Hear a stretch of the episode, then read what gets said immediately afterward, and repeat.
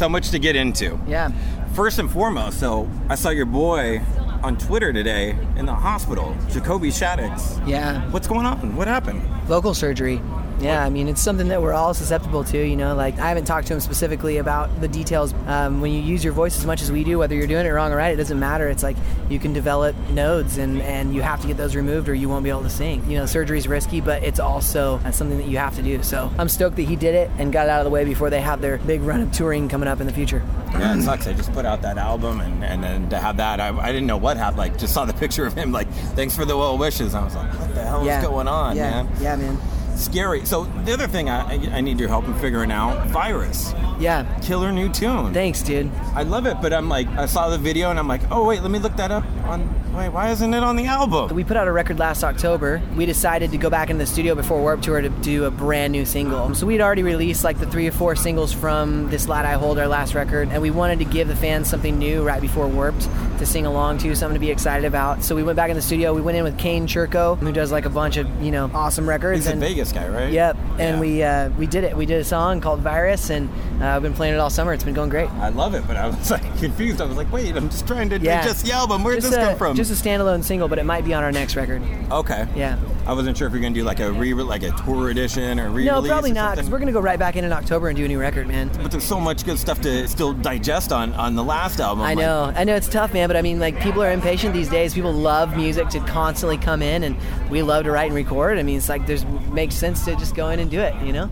Well, let me ask you about a couple couple tunes on the album. Yeah. I'm loving the new album. Uh, well, let me ask you about uh, Virus lyrically, what that's about. Virus is um, just, I wanted it to be an anthem for anybody that needed an inspiration to walk away from an abusive relationship or an addiction or whatever it is that's poisonous in your life, right? That's the virus in your life. That album is definitely like a, hey, I'm stronger than this. I can get through this. Um, you don't own me kind of song, you know? You know, we've had songs in the past that have been directly related to alcoholism or you know things like that but we wanted a song that just kind of encompassed all of it um, that would be an anthem for anybody that needed that inspiration Very cool, and love the, the title track and the video for it was hilarious. yeah yeah yeah yeah yeah When I saw when I first saw Jacoby in the hospital, I was like, oh, maybe Matty did get to him, you know. Oh yeah, on. this light I hold. Yeah, yeah. It's about standing up for who you are and what you believe in, no matter what. Right. The tagline in the song is "This light I hold will glow." You know, we've always wanted to be a beacon of hope. Uh, my faith is the foundation of my life, and I love to share it. And not everybody wants to hear it, but that's okay. This is who I am. I'm here. I'm a force to be reckoned with, and you're not gonna, you know, you're gonna hear what I have to say. You know, and uh, so that's what that song's about. Jacoby and I share a lot of the same beliefs, so um, it definitely uh, it made sense for us to do that song together. I love it, and the other one I love too is Wanting More. Yeah, man, totally. I think greed is a big issue that's not very talked about, right? You know, like something that everybody struggles with, you know. Um, and I just wanted to write a song that talked about that, ta- that brought it out into the open so that people could address their own issues with that. You know, it was therapeutic for me to write it, and uh, we put out a, view- a video for it. Um, Yeah. And so it's just it's cool, man. I think that it's something that Americans need to talk about more. You know, there's a lot of greed in this country, and um, I think it's something to be addressed. I love the videos, man. They're like movies. They're like Yeah, yeah, mini yeah. little movies. Is that something you really strive for? Is We that do. We want everything to be like very cinematic that we do. You know, absolutely. Yeah. I love it, man. Um, also, you know, another another song on the new album that uh, that I feel like the world really needs right now, and, and sadly, I think uh, Chester could have used was uh, "That's Just Life." No doubt, man. As public figures, we hear all day long, you know, you saved my life. You, you helped me stop cutting. Like, your this song brought me out of depression. And it's like when you hear those things and you believe those things, it makes you not want to admit when you're struggling because you become all these people's superheroes, right? And I think that that's probably a weight that Chester was holding. You know, if I come out and talk about this outside of my music, like, hey, everyone, like, I need to take some time away and really address my own stuff, then he would not be someone's hero anymore. But we're all human beings. We're all in this rat race together, right? And it's like for us, when I was struggling with anxiety and depression at my worst, we wrote an album called Unconditional. I talked about what it was like to deal with a panic attack and what it was like to be in the thick of depression and what it was like for God to walk through that season with me and to forge me in the fires and everything that I learned about myself and everything now that I have to offer to a world that struggles with the same things. And it's like, I just wish that I could have sat in a room with Chester and told him, dude, you are not alone. Being going going through those things, man. There's nothing at all that someone can say to you that makes you feel like you're not alone. But I just want to sit in a room with them and be like, "Yo, dude, I've thought about doing the same thing." I used to be on the 30th floor of my apartment complex in downtown Seattle, and all I could think about was jumping off. And it's like, dude, I know what that's like. But that's why we have to communicate. That's why we have to write songs about these things. We have to be out in the open. Mental health has to be discussed. It has to. My dad was a psychologist. Oh, cool. For like 30 years, and it's funny because it, it seems like it's never talked about. Like I Yeah. feel up, I grew up in that world, but nobody else talks about it. It's like everyone else has to have car insurance and dental insurance, but we all need mental health insurance. Totally, man. Absolutely.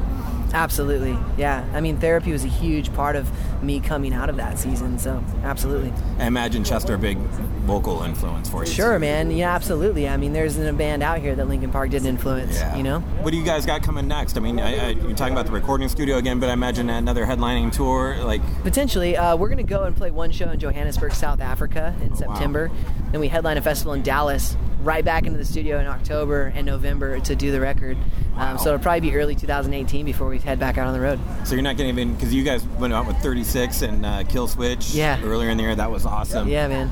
But uh, no headlining run then on this album we- cycle, so to speak. Then. Uh, we did. We did two headliners. Okay. Yeah, yeah, we did two headliners in America, and um, they both went great, man. The March of Madness tour and the um, Rise Up tour. Both of those we headlined, so it was great, man. Yeah. Awesome.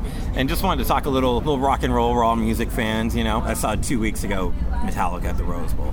Yeah. I still have goosebumps from that show. Unreal, dude. And just curious for everyone here, like, what was your Metallica entry point?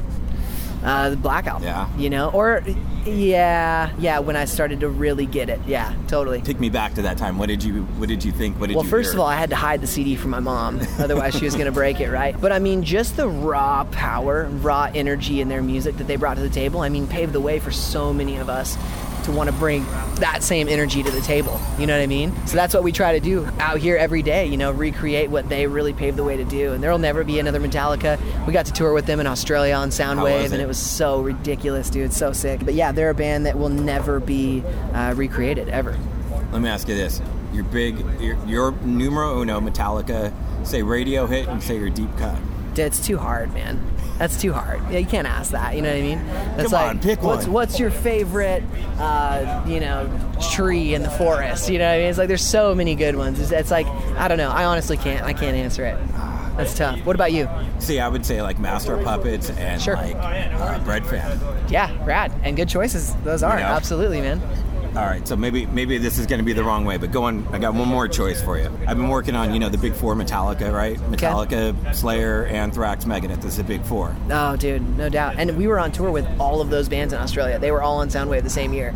It's ridiculous, right? That's sick. So I've been thinking about the next. If we got the big four with those four, so then the next wave, the next grouping, I've come up with the Flannel Five: Pearl Jam, Nirvana, Okay. Stone Temple Pilots, Soundgarden, Alice in Chains. The flannel five. That's brilliant, dude. You like that? That's brilliant. Yeah, absolutely. I really hope you get to tell those guys that. That's sick. Well, in the meantime, I'm uh, I'm doing a little survey. Give me your pick. Flannel Five. Who's numero uno for you? oh man, I feel like I just have to say Soundgarden, right? That's you know, pick. Tell like me I. I really, I'm just like the, the band deserves more. uh, They've obviously been a, a huge deal, a big deal, right? But that the band deserves and deserved more credit than they ever got. You know, great band. And vocally, I mean, no doubt. You know, I just for me specifically in my own life, I would say Kurt, Cobain like takes the cake, right? Like just kind of the voice of, of a generation, right? So totally. Same thing with Chester. Now I got to come up with that one next, but no doubt, dude. The shaved head seven or something. yeah, yeah. New, uh, no, I don't know. I got to come up with New. Metal Nine, yeah. something, something. Um, That's I got, cool, I figured out some. I got some time on that one. But one other thing, thinking about the '90s, coming up with the Flannel Five. One thing I always yell about, scream about on the radio that I missed today, that we had plenty of in the '90s, a little bit in the 2000s, kind of faded away, was soundtracks and movie soundtracks when movie and music was tied in together. yeah. The perfect example I've been giving it all day is Guns N' Roses T2. You could be mine. Okay. Right? Yeah, yeah, Like, yeah. Perfect. Like you can't watch that movie and not think of that song, Yeah. and you can't hear that song and not think of that movie. And that's something that I hate isn't happening today. It's not, man. I mean, so much pop music obviously is making its way into movies, but more than anything, companies that produce movies are having soundtracks just scored. You know, it's just like background music, right?